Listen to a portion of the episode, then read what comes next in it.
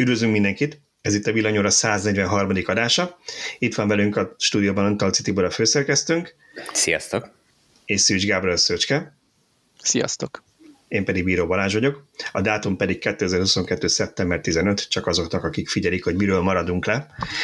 Szóval nem beszélgettünk így heti hírekről most már két hete. Próbáltuk összeszedni ezeket a témákat, de szerintem egy kicsit ilyen off menü fogunk kezdeni, mert hogy Tibor hozott hozzánk egy olyat, hogy ő arra gondolt, nézzük már meg, hogy 2035 ugye 13 év múlva lesz, ugye azt beszéltük, és hogy 13 évvel ezelőtt mit jósoltak a villanyautók eltéredésére, úgyhogy lesz egy kis extra témánk. Aztán ebből megpróbálunk nagyon finoman és lazán átvezetni a CO2 kótákhoz, amiről jött egy statisztikánk nemrég. Fogunk beszélni arról, hogy miért nem kellene járatni a motorokat. Aztán lesz arról is szó, hogy mostanában, mintha harcolnának az autógyárak a kereskedőikkel, és olyan erről miért, er, erre miért került sor. Beszélgettünk a kínai villanyautók biztonságáról, és kihirdettük az eredményet a 2022-es elektromos autó szavazásnak, és hogy arról is lesz szó még az adásban. De szerintem akkor kezdjük Tibor extra témájával. Hogy jutott eszedbe? Mindjárt is elmondom, viszont azoknak, akik esetleg nem hallgatták a múlt heti adást, Igen. én azon nem voltam itt, de, de felvételről ugye meghallgattam, és rendkívül érdekes volt. Én, én kellemesen csalódtam. Az igazság, hogy engem annyira nem érdekelt a téma, be kell valljam. Köszönjük de... szépen a biztatást, de tényleg nem. De nem, Igen, ezt most mondom, akik mondjuk esetleg átugrották, mert hogy na, jó, ők, de, de, de nem, nagyon érdekfeszítő volt, és tényleg nagyon jó volt Tamásnak a, a, a sokszor plastikus előadása, ahogy, ahogy mesélt a történeteikről.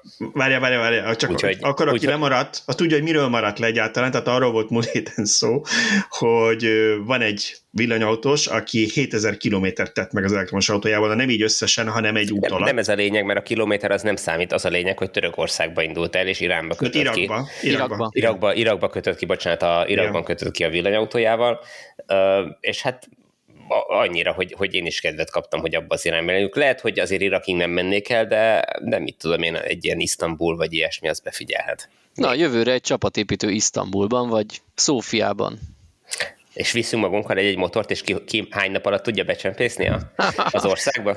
Igen, igen, az, az volt a legnagyobb probléma, de majd aki, aki most már felkeltettük az érdeklődését, az meghallgatja, hogy úgy egy benzinmotor, vagy dízelmotort vittek pontosabban az autóban, és ez volt a legnagyobb probléma, de majd kiderül abból a podcastból, hogy miért, úgyhogy ez a múlt heti én, adás. Én igazából ezt nem értem, tehát fölnyitják a csomagtartót, és azt mondják, hogy itt van ebbe az autóba, ez a motor van, ez hajtja használt, hát persze, hát használt maga az autó, és hát akkor... Hát szerintem akkor ez... azért, azért annyira nem voltak hülyék, hogy elhiggyék, hogy ez egy farmotoros Tesla. Izgalmasabb lett volna, hogyha a frankba tesznek be egy olyan motort visznek, ami oda szűkené befér, és oda teszik be, az már úgy érdekesebb. Egyébként nekem az a tapasztalatom, hogy, hogy a, a, a kocsi orrában lévő csomagtartót nem nézik meg a, a, a határon. Tehát azok a határőrök, akik kinyitatják a csomagtartót, rutinból a Tesla-nak kinyitják, kinyitatják a hátulját, de az elejében nem néznek be. Hát a 120-as Skodának is a hátulját nyittatnák ki? Azt nem tudom, az ugye régenben a, a piacon volt, meg ott, meg ott ismerték, hogy ott hogy hol csempésztek a hátsó ülés mögött, meg nem tudom, tehát hogy uh, ott azért azt szerintem működött, de, de a Teslát még talán annyira nem ismerik. Igen, nekem egyébként a sztoriról az jutott eszembe, engem arra emlékeztetett, amikor Oroszországba mentem, és problémáztak a határát keresni, ugyan volt vízum, de hát, hogy a busszal mentem, egy buszos út volt, és repülővel jöttem vissza, és voltunk még így páran, és mi az, hogy bemegyünk 50-en, és 20-szal kevesebb önk vissza, és ott próbálta magyarázni egyfolytában az idegenvezető, de hát mert ők repülővel, de hát ilyen nincs, ezt nem lehet. És azon gondolkodtam, hogy miért gondolná bárki azt, hogy itt 20 ember Oroszországban szeretne maradni. Tehát jövünk hozzájuk képes nyugatról, magasabb életszínvonalról, de minden áron szeretnénk Oroszországban maradni, úgyhogy körülbelül ez... ez Ezek szerint jól működik a propaganda, mert a határőr őszintén elhitte, hogy ti vágytok oda. Be akarunk emigrálni, igen, migránsok leszünk Oroszországban. Hát, térjünk vissza, nem térjünk vissza. Nem a Depardieu volt, aki... Na ugye. Aki, aki ott, ott szerzett állampolgárságot, vagy? Jó, most fiatalabb hallgatóink megint googlizhatják, hogy keze Depardieu. Térjünk át az eheti témákra szerintem. Szóval az első témánk az arról szólna, hogy nagyon sokszor olvasni ilyen különböző jóslatokat az elektromos autók terjedéséről, és hát ezeknek mindig van egy ilyen szavatosság ide, hogy kb. két hét, amíg cikkez róla a sajtó, aztán örökre elfelejtjük, és így kvázi bármit le lehet írni, nem? Tehát nagyon sok, sokan nem mennek vissza ezeket utólag leellenőrizni, annól én is emlékszem, hogy előző cégemnél volt sok ilyen prognózis az elektromos autók terjedéséről, és akkor évente mindig tök mást mondtak, senkit nem érdekelt az mit mondtak. Szóval Tibor, egy ilyen jutott most eszedbe, és az International Energy Agency-nek olvastad egy 2009-es prognózisát, ugye? Be kell valljam, nem mentem utána ennek az adatnak. Én ezeket az adatokat Lengyelországban láttam egy konferencián, ahol múlt hét, illetve ez, ennek a hétnek az elején voltam, és ott tette föl valaki, annak illusztrálására, hogy mennyire közel vagy távol van 2035, amikor ugye be akarják tiltani a belső égési motoroknak az értékesítését Európában. És ugye mindenki azt, hogy hú, hát 2013 az, az addig nem lehet ezt kivezetni, mert hogy... 35. 2035, mert hogy, mert hogy túl közel van, az embereket nem lehet átállítani, ennyi idő alatt ugye nem lehet lecserélni az autóállományt, nem is kell egyébként teszem hozzá, tehát nem arról szól, hogy addig az összes belső és a motoros autót el kell tüntetni az utakról, azok még itt lesznek még velünk jó sokáig. Annyi, hogy azután a dátum után egyszerűen már nem lehet újat forgalomba hozni. Ugye van egy kis kapu, hogyha szintetikus üzemanyagokkal, meg nem tudom mivel menő motorokat, belségésű motorokat, aminek a, ugye a teljes körforgásban mm, CO2 semleges a működése, akkor azokat lehet. Na de ez egy olyan kis kapu, csak a saját maguk megnyugtatására építettek be a német autógyártók, mert saját maguk se hiszik el. Tehát a Volks, ezen a konferencián a Volkswagennek a ha az embere, aki azt hiszem Lengyelországért fele, de egy cseh úriember, ő mesélte, hogy, vagy ő, ő mondta el adatként, hogy, hogy 2026-ban fogják bemutatni az utolsó belső égésű motoros Audit. Onnantól kezdve ők nem mutatnak be több új Audit belső égésű motorral. Ez azért ez kilenc évvel azelőtt lesz, hogy betiltanák a, a, a, a forgalmazását. Hát az, az, meg is, az meg is van, mert mit tudom én, egy tíz év alatt van egy öt évnél egy ráncfelvallás, és kb. addig értékesnek egy modellt. Igen, de nem fognak egyébként nekem meggyőződésem, hogy addig se fog ez eltartani, mert és valaki föltette, már nem tudom, hogy, hogy, hogy melyik előadó volt, föltette, hogy, hogy nézzünk vissza, mi volt a másik irányba 2013.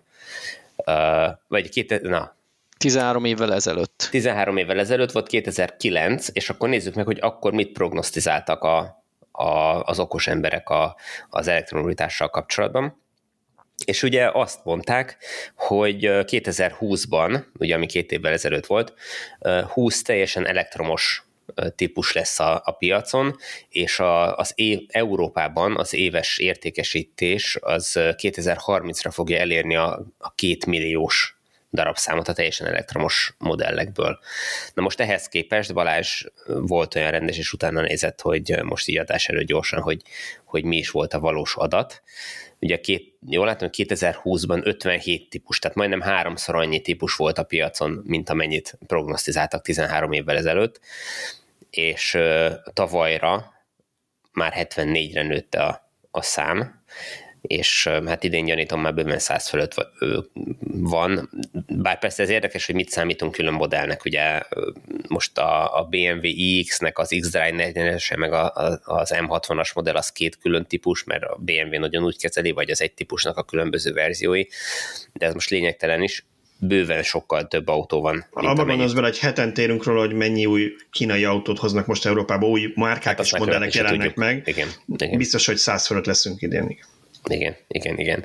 Na mindegy, és hogy, hogy tavaly 1,2 millió tisztán elektromos autót adtak el Európában, ami nyilván nem két millió még, a két milliót azt 2030-ra prognosztizálták egyébként, viszont hogyha ugyanazt a növekedési ütemet tudjuk tartani, vagy tudja tartani a piac, mint ami volt 2020-ról 2021-re, ez a 63 os növekedés, akkor idén év végére meg lehet idénre a két millió darabos értékesítés Európában amit 8 év múlvára prognosztizáltak. Igen, én ebben egy picit pessimistább vagyok azért, mint te. Remélem, hogy meg lesz, persze. De így azt láttuk, hogy az év első felében, első hat hónapjában 700 ezer darab körül volt az elektromos. Tudjuk, hogy a második fel az évnek erősebb, de hogy ennyivel erősebb legyen, miközben az egész autópiac 14%-kal csökkent, vagy zsugorodott, de teljesen mindegy, hogyha azt mondják, hogy, hogy ha azt mondjuk, hogy nem idén, ha mondjuk jövőre lesz meg 23-ban, akkor se 30-ban lesz meg akkor is 7 évvel hamarabb, mint ahogy prognosztizálták. Uh, illetve most megjelenik egy cikkünk, vagy megjelent egy cikkünk Kínáról, ahol a uh, 5 év múlvára prognosztizálták azokat az eredményeket, amiket most érnek el. Tehát a, a, az öt éves tervben, amit, amit ők meghatároztak, hogy mit kell elérni, azt már most idén elérik Kínában. Tehát, hogy egyszerűen nem tudják eltalálni ezeket a, ezeket a jóslatokat, így ennek megfelelően én nagyon óvatosan kezelném azokat a jóslatokat, amiket most mondanak 2035-ről, meg hogy mit lehet megcsinálni, mit nem lehet megcsinálni. Nagyon, nagyon jó példa erre a Laci által a napelemes témában írott cikkek, hogy gyakorlatilag ugyanaz van. Volt kifejezetten erről egy cikke, hogy mekkorát tévedtek a kutatók, ez már néhány hónapja jelent meg, de nekem nagyon komikus volt ez a grafikon, amikor előirányoztak egy görbét mondjuk tíz évre, másfél-két év alatt elértük azt a szintet, amik ő, amit ők tíz évre tippeltek, ezért nyilván újra terveztek, és mondtak egy új tippet, de az az új tipp megint csak ugyanolyan pessimista lett, tehát megint a következő 8-10 éves tervüket két év alatt a valóság elérte. Tehát valószínűleg ugyanez lesz, vagy hasonló lesz az elektromos autók terjedésénél is. Talán ez jobban kapacitás hiányos az akuk miatt, mint a napelem.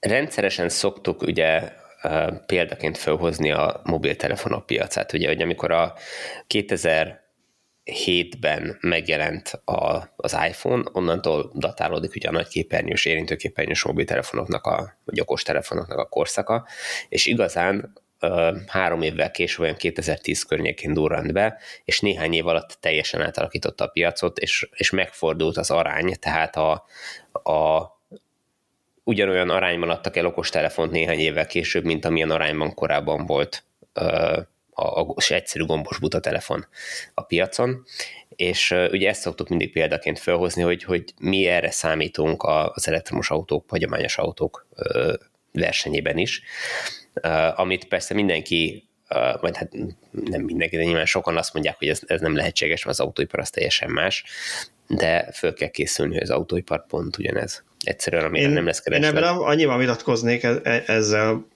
A, az elmélet szerintem megállhatja a helyét hosszabb távon, de semmiképpen nem várnék ilyen három éves átfordulót. Nyilván Ugye azt minden, sokkal, sokkal ritkábban cserélődnek az autók, tehát hogy ez, ez teljesen így van, tehát mondjuk ha még, még a, a gazdagabb vásárlók a, a, a gazdagabb országokban mondjuk évente cserélnek mobiltelefont, azért autót ők is hát három évig megtartják. Én nem is, nem is a cserélőt, nem arra, igen, nem is a cserélésre gondoltam, hanem arra, hogy az egész autóállom lecserélődik. Nyilván ez egy hosszabb folyamat, egy, egyszerűen azért, mert sokkal több is van bele. Nem, egyszerűen az, hogy, hogy tehát nekem mindig sántított ez a hasonlat.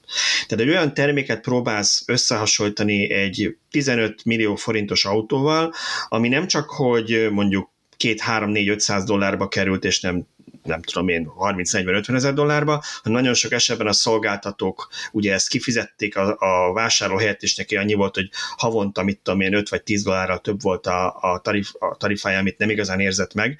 Tehát szerintem egy más, émért egy más hát, elterjedési ütemről kell beszélnünk, és ugye ott van még a, a gyártási korlát is, ami ott nem volt meg azért. Itt, itt Tehát nem volt az, hogy nincs elég akkumulátor. Itt ez sántít egy kicsit, mert azt mondod, hogy mit volt egy 500 dolláros telefon, az, hogyha kifizette előre a, a gyártó, akkor az legalább 50 dollárral kellett uh, drágább legyen, hogy a következő egy évben kifizest a, a telefonnak mindegy, de nem arról volt szó, nem arról volt szó, hogy 15 millió forintért neked új autót kell venni. Tehát amíg arról van szó, hogy egy ugyanaz, ugyanaz, ugyanaz az elektromos autó mondjuk másfélszer annyiba kerül, mint a benzines, addig nem fogja mindenki és még ha a matekot le is futatja a fejbe, hogy hosszú távon neki megéri, nem lesz annyi pénze akkor, vagy nem fog annyi hitelt kapni, mert nem lesz annyi hitelre jogosult, vagy tehát szerintem nem szabad elfelejteni, hogy egy sokkal, de sokkal drágább termékről beszélünk, ami a legtöbb embernek élete legdrágább, vagy második legdrágább beruházása a háza után, attól függően Albert akik egész életében, vagy van saját lakása. De attól még abban igazad van, hogy hasonló lesz a végeredmény, csak én ezért mondom mindig azt, hogy nem várom azt, hogy három év alatt egy teljesen átfordulna a piac, és mondjuk 80%-ban mindenki elektromos autót gyárt, ahogy nem is történt meg. Nem három év, tehát ez nem három év alatt fog megtörténni, de, de sokkal rövidebb idő alatt, mint 13 év. Ez ebbe Igen, teljesen biztos vagyok, annyi... és, és az, hogy ugye sokan még azt se hiszik el, hogy 2035-re ez meg fog történni. Ami én, pedig én, én azt mondom, hogy nem 2035-re, hanem, hanem annál sokkal hamarabb. Itt meg kell nézni Norvégiát, hogy egyik pillanatra a másikra akkor átváltozott a, a, a szemlélet. El kellett érni egy bizonyos szintet, Laci egyik cikke szerint ez nagyjából 5%-nál van, és, és onnantól kezdve egyszerűen elszabadulnak a, a, a dolgok, és, és már nem lehet egyszerűen eladni a régi technológiát, mert nem lesz rá vevő, senki nem akarja megvenni, senki nem akar loser lenni, megvenni az utolsó benzines vagy autót. Hát azért, azért olyan szempontból is izgalmas kérdés ez, hogyha nyilván tudom, hogy nem Magyarország az élharcos az elektromobilitásnak, bár régiónkban sokáig azok voltunk a 2016-os zöldrendszám bevezetést követő években, viszont ha azt nézzük, hogy van egy ilyen 3-3,5 millió autó az országban a személyautókat nézve, és a magyarországi új autópiac egy ilyen 100-120 ezer között, és hasonló a külföldről behozott autók aránya.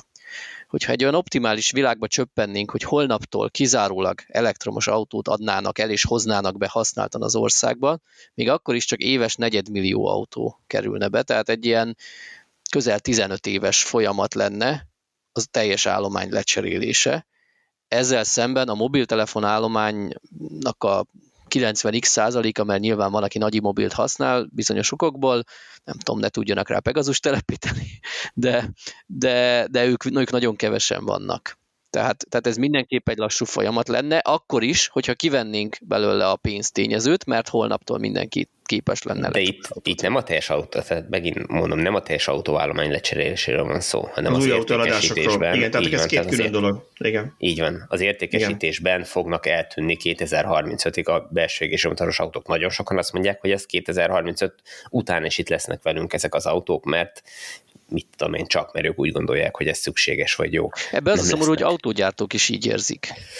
De Tehát már nem. Ugye nem hát a szkeptikus a... vevők érzik így, hanem hanem autógyártók is, vagy egy rész. Már, már egyre kevésbé szerintem. Tehát már, már nem, tehát hogyha ha megnézed, hogy miket mondanak, hogy, ki, hogy mit tudom, Volvo is 2030-ra már kivezeti teljesen a belső motort, tehát sokkal hamarabbi dátumokat mondanak, mint ami elő van irányozva nekik hogy, hogy ők kivezetik ezeket, és még annál is hamarabb ki kell vezetni, és egyszerűen nem lesz kinek eladni. Tehát a, a, az, az új autók jelentős része az Nyugat-Európában mármint hogy Európán belül újként Nyugat-Európában kerül a piacra. És ott meg lesz rá a pénz, meg az akarat, hogy, hogy ha kell, akkor meg eddig is valószínűleg finanszírozásra vették az autókat, meg fogják venni a kicsit drágábbat, mert látják, hogy alacsonyabb a fenntartási költsége, és, és nem lesz kereslet már a dízelautókra. És onnantól kezdve, hogyha nincs kereslet rá, akkor ugye, ahogy Laci is írta az egyik cikkében, hogy, hogy a méretgazdaságosság miatt egyre drágább lesz ezeket gyártani. És, és versenyhátrányba kerülnek. Annyit próbálnék ide közbe vetni, hogy... Jó, ugye, hagyjunk. Hadd, nem, csak Szóval, hogy azért ennek van tudományos alapja is, tehát nem csak arról van szó, hogy mi valami elvakult hívőként ezt, eh, ezt így eh, megvizionáljuk nem mindig jók a tankönyvi példák, mert, mert nagyon sokszor megcáfoltak őket az, az élet, de nekem mindig eszembe jut az új technológiák piaci bevezetésének vagy elfogadásának van egy ilyen görbéje, ami nagyon sok közgazdasági tankönyvben benne van. Most azért hoztam elő csak, hogy jó százalékokat mondjak, majd most saját magam alatt vágva a fát, majd bevágom a nézők kedvéért a YouTube-ra. Szóval ami azt mutatja, és ez egy ilyen, ilyen domboldalas kis ábra, az látszik rajta, hogy két és fél százaléknak hívek kb. az innovátorokat, akik mondjuk a szöcske, aki 24-es leafet megvesz, pénzt ad érte, és azt használja, pedig tudja, hogy a fájni fog, de de már új technológia és nem bír magával. Jó, mondjuk Szöcske használtam. Veszi, de mondjuk Tibor. Tibor például gondolom. Tibor képes újonnan is ilyen Igen. gazságra. Aztán jönnek a korai felhasználók, mint például én, az a 13,5 százalék, aki nézi az új technológiát, de úgy érzi, hogy neki ez még fájna, és akkor kicsit később, de mindig, még a nagy tömeg előtt megveszi. Aztán jön a korai többség, 34 százalék, tehát eljutunk ide, és akkor utána már van egy 34% a későbbi többség, és utána vannak a lemaradók 16% a végén. Tehát ez, hogy senkinek nem lehet eladni, ez nyilván nem lesz teljesen igaz, mert nem lesz ott még minden piaci szegmensben, hát hogy traktorból még nagyon drága lesz az elektromos, tehát nyilván nem lesz olyan, hogy senkinek, nagyon kevés lesz. Én inkább azt hoznám ide be, és szerintem a gyártók már erre kezdtek rá, és ezért kezd némelyik gyártó egymást licitálni, hogy már mikor vezeti ki. Ugyanis van egy másik ilyen tankönyvi példa, és ez pedig a méretgazdaságosság, amiről sokszor beszélünk, hogy az, hogy az autógyártók ilyen sok pénzt keresnek az autókon, azért van annak köszönhető, hogy nagy darabszámban gyártják. És mondjuk van egy dízel vagy egy benzinmotor, aminek a kifejlesztési költsége megosztik 20 típus között, és mondjuk 30 évig használják azt az alapmotort, nyilván utána fejleszgetnek rajta. Na most el fog jönni az a pillanat, amikor annyira visszaesik a gyártási darabszám, és főleg esetleg kisebb gyártóknál lesz ez nagyobb probléma, akiknek nincs mondjuk 30 típusuk, meg öt márkájuk, hogy azt elosszák, hogy már nem éri meg. És azt mondja, mondjuk Norvégiában valaki, hogy ha én most kihozok egy új benzinmotort, akkor azt nekem 20 évig alkatrészsel el kell látni, szerelőket kell a márka szervizben minimum 10 évig foglalkoztatni, képezni őket, stb. stb. Nekem ez a buli már nem éri meg akkor, amikor 80-85 százalék elektromos autót vesz csak. Abszolút. Így van. Igen. Tehát ez, ezek, ezeket mind figyelembe kell venni, és figyelembe is veszik az autógyártók, és ezért jönnek egyre előrébb és előrébb ezek a dátumok, amiket ők, ők kijelölnek, mert ők is nyilván úgy számolnak, ahogy te, hogy x évig még utána rengeteg sok feladatuk lesz az autóval, minél hamarabb be kell számolni azzal, ezzel a problémás területtel. Na akkor helyezzünk itt el egy időkapszulát. Mindenki mondjon be egy évszámot, hogy szerintetek mikor fog elérni mondjuk egy ilyen 90%-ot az új autók értékesítése. Hol? Melyik ország, kontinens, Európáról világ? beszélünk, legyen Európa. Legyen Európa? Hm. Balázs? Hát én azt mondom, hogy ha 35-től már nem árulhatnak, nem fogják megvárni a 35-öt, és a vásárlók sem, akkor azt látják, hogy a szomszédnak is az van, nem fogják megvárni. 90 ot Elég magasra húztad meg azt a határt, én azt mondjuk 32-re tippelem. Én lehet, hogy a 70-et megadnám neki már 30-ban. Én a, a 90-re 30-at akartam mondani, és azt úgy voltam vele, hogy ha te 30-at mondasz, akkor én 29-et fogok, csak hogy még korábbi legyen, de nem kell akkor 29-et mondjak, mert maradhat a 30. Oké. Okay. Szóval én meg pessimistább vagyok tőletek, úgyhogy én 33-ra tippelek csak egy 90%-ot. Jó. És reméljük, hogy Tibornak lesz igaz. Igen, itt az a helyzet, hogy, hogy az a része, hogy még a, például a, a, az utakon ott lesznek a belség és a motoros autók, az engem például azért nem zavar. Mert lehet, hogy mondjuk Magyarországon is lesz másfél millió olyan autó, amit, ami még benzines vagy dízel lesz, de az lesz az a másfél millió autó, amit ritkábban használnak a felhasználók.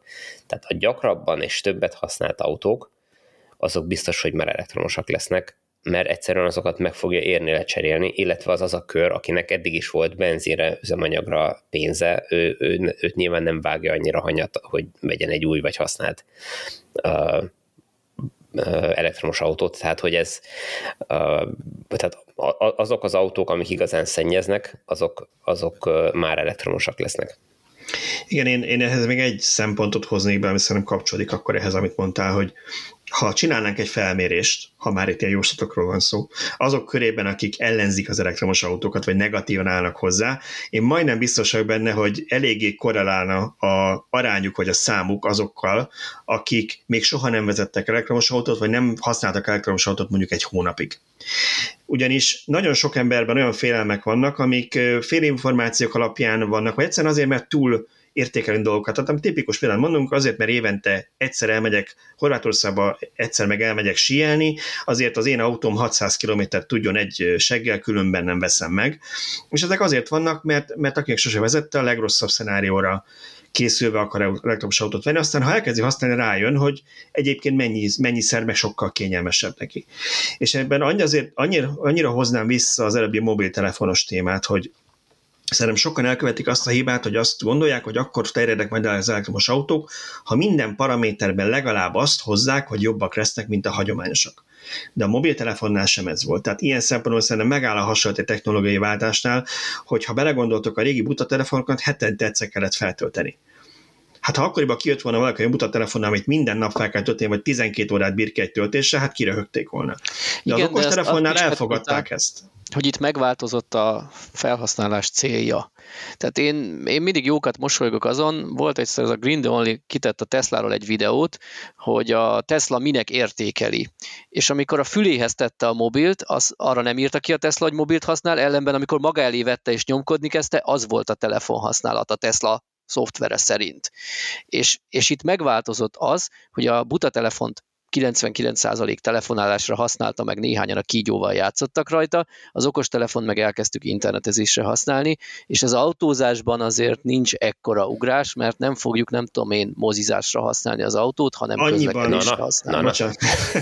annyiban, annyiban hagy vitatkozzak veled, hogyha így fogalmazod meg, akkor persze igazad van, de én egy picit átfogalmaznám, amit mondtál, mert ugye te azt mondtad, hogy megváltozott a felhasználás módja. Én azt mondom, hogy adott egy olyan új funkciót, vagy egy olyan új élményt, ami korábban nem volt, és emiatt elnéztünk neki más hibákat. Például azt, hogy nem lehet vele olyan jól gépelni, mint egy fizikai billentyűn, főleg a korai mobiltelefonokkal, nyilván most már az okostelefonokkal egész jól lehet, csak nekem nem megy, de az egy külön egyéri szociális probléma, meg hogy gyakrabban kell tölteni. Tehát az elektromos autónál lehet az, hogy, hogy elnézzük neki azt, hogy mondjuk egy 600 km-es úton igen, meg kell állni a közepén egyszer tölteni, vagy uramisten akár kétszer, hogyha mondjuk olyan az autó, meg olyan a terep, de, de ugyanakkor meg ad, annyi, annyi más pozitívat ad a gyorsulási élménye, a vezetési élménye, az, hogy minden reggel tele tankkal tudom használni, hogyha otthon tudok tölteni, vagy ha az utcán van egy töltő, hogy emiatt is elnézhetjük neki azt, amit korábban azon hogy hát ez olyan probléma miatt soha senki nem fogja megvenni. Nagyon sok gyártó is így gondolta korábban. Az árral kapcsolatban meg csak azt idézném föl, biztos megvan mindenkinek az a videó, amit ami Steve Ballmerről készült, amikor meghallotta, hogy, vagy, vagy hát azt kritizált, hogy 1000 dollárba kerül az iPhone, vagy nem tudom hány dollár Akkor még annyi nem volt, hiszem 500 dollár volt talán. 500 igen, dollár, de... mindegy, de hogy hát szóval harsányan kiröhögte, hogy ez, ez, ez nem sose fog elterjedni ma, meg hát az, a legújabb iPhone az ott van, hogy, hogy tényleg 1000 dolláros határon van, és és sorba állnak az emberek érte, és megveszik. Tehát, hogy, hogy az, hogy most drága egy villanyautó, simán lehet, hogy a jövőben meg fogják érte fizetni azt az árat. És ugyanolyan párhuzam lesz, hogy az iPhone-ról már teljesen eltűnnek a gombok, hogy az autóban meg eltűnik a kormány és a pedálok. Főleg akkor fogják megfizetni, hogyha a hagyományos autók is olyan drágák lesznek, tehát hogy igazából azok meg fölfelé jönnek árban, ugye? Hogy mi lesz ennek az oka, azt, azt nem feltétlen biztos, hogy kell tudjuk, vagy nem feltétlen biztos, hogy most meg kell tudjuk mondani, hogy mi lesz az oka. De, de de volt már rá példa, hogy lehetetlenül beárazott termék elterjedt, és nagyon sikeres lett a piacon, és, és tulajdonképpen hogy mondjam, lecserélték a sokkal-sokkal olcsóbb egyszerű termékeket.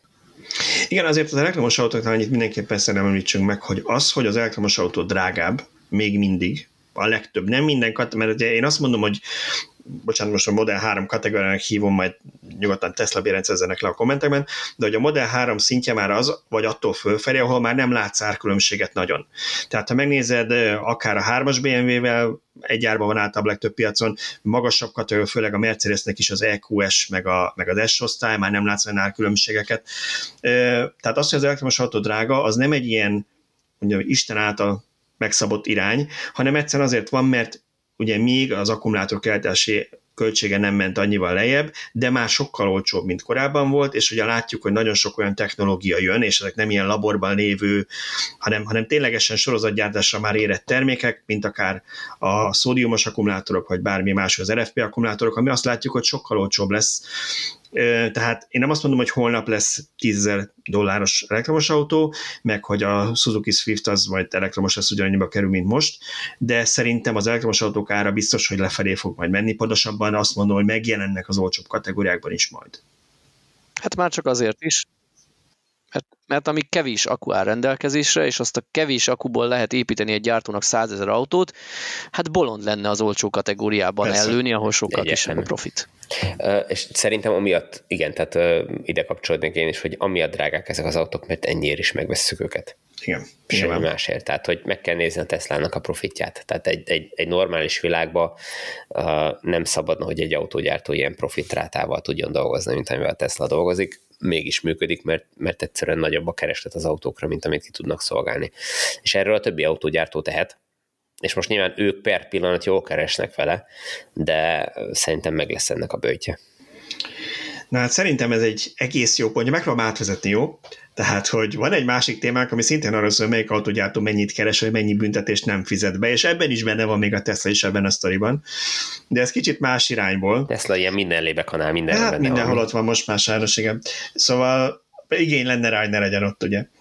Szóval volt egy írásunk arról, hogy hogyan is alakult 2021-ben az EU-ban ez a CO2 kvóta piac, ami mindig nagyon érdekes, mert ugye egyrészt az EU próbálja ezzel a szabályal azt elérni, hogy minél tisztább autók kerüljenek forgalomba, másrészt tudjuk, hogy ezer sebből vérzik, és mindenhol a lobby értekek ki túrják valahogy maguknak, hogy azért jusson is, maradjon is. Úgyhogy ebből az látszott, hogy 2021-ben annyira jók voltak az autógyártók, és annyira környezetbarát termékeket álltottak elő, hogy senkit nem kellett megbüntetni. Mi erről a véleményetek? Örülünk, hát gratulálunk az összes autógyártónak. Ugye? Ügyesek Ez voltak. azért segített nekik a zsugorodó piac. Hát figyelj, hát. Most, figyelj, miért zsugorodott a piac? Szerintem tegyük föl így a kérdést. Hát Mert gondolod, hogy ők a, a piac hát azért nem, volt nem olyan, amire zsugorodott. nincs hatásuk, tehát az orosz-ukrán háború miatt is zsugorodott. Mibe, mibe hát Covid miatt őket? is zsugorodott. Hát nem volt mibe? korbács Ukrajnából. Két hónap alatt átszervezték meg az, az egy idei dolog, és a, a piac csökkenés az nem idén kezdődött. Igen, ugye az COVID, COVID idején indult még, de lényegtelen is, mert attól függetlenül, hogy zsugorodott a piac az önmagában, még ha ugyanazokat a termékeket gyártották, van csak kisebb számban, attól még a flotta átlag nem változik. Csak ugye úgy döntöttek, hogy ha már lehet ugye a, a termékeket drágában adni, mert kevesebb van, mint amennyit megvennének, akkor adjuk azokat, amiken többet tudunk keresni, és valószínűleg itt elkezdtek belterjedni ezek a plugin hibridek is emiatt, hogy bele, belefér az árba, hogy belerakunk egy akkumulátort, egy kisebb akkumulátort, amiért többet lehet kérni, és ez a papíron legalábbis lejjebb viszi a, a, a CO2 kibocsátási átlagot, arról nem beszél, hogy az autók tömege is megnő tőle, mert ugye ez egy fontos dolog, és akkor talán egy szót erről említsünk, hogy, hogy ebben a CO2 kvóta történetben van egy pár ilyen könnyítés a gyártóknak. Egyik az az, hogy minél nehezebb autót gyártanak, annál kevés, kevésbé szigorúak velük a bírák, ami először furán hangozhat, de hát ugye azért van, mert hogy is mondták a, a tanulmányban, hogy a gyártók az, azzal érveltek, hogy megváltozó piaci és felhasználó igények miatt, hogy az SUV-k népszerűek, ezért nem reális tőlük ez elvárás, és akkor ezt elfogadta az EU. Úgyhogy mindenki Pedig szerintem ez nagyon hibás. Az ebben a súlyban, gyárt. vagy tömegben az a legnagyobb gond, hogyha valaki viszonylag kevés elektromos autót gyárt, de telerakja ólommal, mert akkor nincs elég, és másfél helyett két tonnás lesz, akkor az neki baromi jó. Tehát ezt valahogy úgy, úgy kellett volna kiigazítani, hogy mondjuk nem tudom, a korábban piacon lévő autók tömege változzon, vagy, vagy az elektromos autó ott csak a darabszám számítson, és ott a tömeg ne számítson a kvótába, tehát valahogy azért az ügyeskedést azt, azt lehetett volna korrigálni. Hát ez a tér az ügyeskedésre ez előbb-utóbb el fog fogyni, tehát a, szerintem ez, ez egy ilyen átmeneti állapot, de egyébként egyetértek, hogy tényleg uh, ennyire segíteni a nehéz autókat, gyártókat, és ennyire nem ösztönözni őket a súlycsökkentésre, ez, ez valóban hiba volt. Szerintem igen, ez megint olyan dolog, amit a felszínen azt lehet mondani, hogy hát igen, hát az elektromos autók nehezebbek az akkumulátor miatt, akkor most ne büntessük már szegény gyártókat azért, mert környezetbarát autókat gyártanak, ha a technológia miatt az nehezebb, de hát közben ugye nyilvánvaló ők ezt nem erre használták ki, hanem arra használták ki, hogy akkor lehet még több nehéz SUV-t. De, de ezt meg lehetett volna tényleg azzal oldani, hogy az elektromos autónak a tömege ne számítson a flotta átlagba. És akkor legyártanak x ezer darab vagy néhány százaléknyi elektromos autót, oké, az csökkenti a kibocsátási átlagot, de a tömeg tömeget ne növelje meg, tehát ne érje meg nehéz elektromos autót gyártani, és akkor már is lehet, hogy nem a legnagyobb prémium kategóriában kínálnának csak villanyautót, hanem a kisebbek közt is. De hát most, most jobban megér egy két tonnás elektromos autót eladni, mint egy egy tonnást. Abszolút. Hisz a két Igen. legyet ütnek egy csapásra. Nem csak többet keresnek, de a CO2 büntetést is megúszszák miatta. Igen, szóval visszatérve itt a, a, a csökkenő darabszámokra, nekem, nekem meggyőződésem, hogy ez az egész játék, ez úgy néz ki, ez az egész képlet, amit az Excelben ők lefutatnak, hogy megnézik, hogy hány darab autóra van akkumulátorunk. Az ö, CO2 kibocsátás szempontjából ahhoz, vagy ahhoz az autó mennyiséghez hány darab hagyományos belső égésű autót lehet ö, eladni a piacon, és csak és kizárólag annyit fognak legyártani belőle. és uh, nyilván azt fogják úgy beárazni, hogy sokkal többen ne is akarjanak autót venni, és így keletkezik nyilván extra profit most per pillanat a, a teljes autógyártáson, mert az elektromos autókat azt uh, egyébként is keresik, ott nyilván egyébként is magas áron el lehet adni, a belső és motoros autókon pedig így mesterségesen kreálnak egy, egy uh, hogy mondjam, egy hiányt, azzal, hogy nem gyártanak le annyit, amennyit egyébként képesek lennének szerintem, a legtöbb autógyártó képes lenne, de mivel hogyha többet gyártanának, akkor rengeteg sok pénzbe kéne fizetni az összes eladott autó után az EU kasszájába, ezt senki nem akarja megcsinálni. Mert figyeljetek, a, a nagyon árulkodó az, hogy mindenki pont siker, vagy mindenkinek pont sikerült elérni azt a határt, tehát hogy nem 2 grammal kevesebb, meg 5 grammal kevesebb, mert hogy milyen jól dolgoztunk, mm, hanem... Is is. Tehát ha valakinek 2 grammal kevesebb, ő nyilván eladta a kvótáját annak, akinek hát 2 grammal több lett Van volna. néhány ilyen, igen, tehát a Toyota például ilyen szempontból jól áll, és akkor ő ki, ki tudott segíteni más gyártókat, meg a Tesla jól áll, ki tudott segíteni más gyártókat, de, de összességében ezt ilyen nagyon határa hozták ki így is. Igen, én, én, azért, hogy mondjam, és most nem azt mondom, hogy ezt mondta, csak miatt bárki ezt gondolna, nem hiszek ilyen nagy világösszeesküvésekben, ahol Ez nem egy robotkéz simogatja a macskát egy füstös szivarszobában, és megbeszélték a gyártók egymás között. Én szerintem ne, egyszer ne, ne, éltek, ne, éltek a lehetőséggel tehát, hogyha, tehát valós volt, a, amiben Tibor nem hisz, aztán tudod, ez a, a, a napot érdekli, hogy nem hisznek benne, hogy a föld kering körülötte, de hogy a Tibor nem hisz benne, hogy volt egy ilyen ellátási lánc probléma, amit még a Tesla volt. is elmondta, hogy náluk is volt, volt. Hát de, nyilván de volt gond... ennek oka, csak rájöttek, gondolj, rájöttek hogy a piac bele. nem kényszerítettek ide. Nem az volt, hogy hirtelen veszteséges lett miatt mindenki, hanem elviselte azt a piac, ezért ők emelték az árakat, nem jelentek meg olcsóbb versenytársak, végül is, akkor mi a fenér akarnánk mi ugye 30 ezer meg 20 ezer eurós autót árulni, hogyha megveszik azt 40 meg 50 ezer euró is, és jobban keresünk rajta, hát akkor hiék leszünk az olcsó modelleket. Szépen ide, ideig ugye azt csinálták a gyártók, hogy néztetek a konfigurátorokat, és akkor eltűntek a vagy komplet modellek, vagy azoknak bizonyos alapvérzői kikerültek a konfigurátorból. Ugye ez csak a drágábbat lehetett konfigurálni, hozzáteszem, ezt száz éve csinálja már a Tesla is, amikor, amikor az volt, hogy nem volt elég akujuk, vagy, vagy más probléma, akkor mindig a drágább autók maradtak meg. Tehát ez teljesen természetes, csak aztán nem kerültek vissza az olcsóbbak, hanem maradtak a drágábbak. Igen, és, és erre mondom én azt, hogy nem tudják visszarakni az olcsóbbakat, mert hogyha visszaraknák, azzal túllépnék a CO2 limitjeiket, és az rengeteg sok pénzbe kerül, mert ugye a, a büntetés az nem arra szól, hogy az, amivel túlléped, arra, mit tudom én, 200 autóra fizeted, vagy 20 ezer autóra fizeted, hanem a teljes flottára kell fizetni minden egyes gram után rengeteg sok pénzt, és, és ez milliárdos nagyságrende, azt viszont már nem tudnák ezzel beszedni, úgyhogy, úgyhogy megállnak ott annál a szintnél, ahol, ahol elérik a, a CO2 limitjüket. Igen, és hát azért volt itt még egy-két furcsaság ebben a CO2 volt a történelem, az egyik ez a szuperkreditek, ugye, amit szépen lassan kezdenek kivezetni, hála Istennek, ami arról szólt, hogy a plug-in hibrid meg az elektromos egy szorzót kapott, amivel nyilván inkább a plug-in hibrid miatt kifogásoljuk, hogy azzal meg lehetett ezt úszni. Ezeket mondom, pár év alatt most már kivezetik. A másik meg volt egy ilyen nagyon vicces dolog, ez az innovációs kompenzáció, vagy ilyen a benzines motoroknál, meg dízeleknél lehetett innoválni, amit senki nem értett pontosan miért, meg hogy, meg mennyi, és igazából nem tudták megmagyarázni nagyon a, a döntéshozók sem.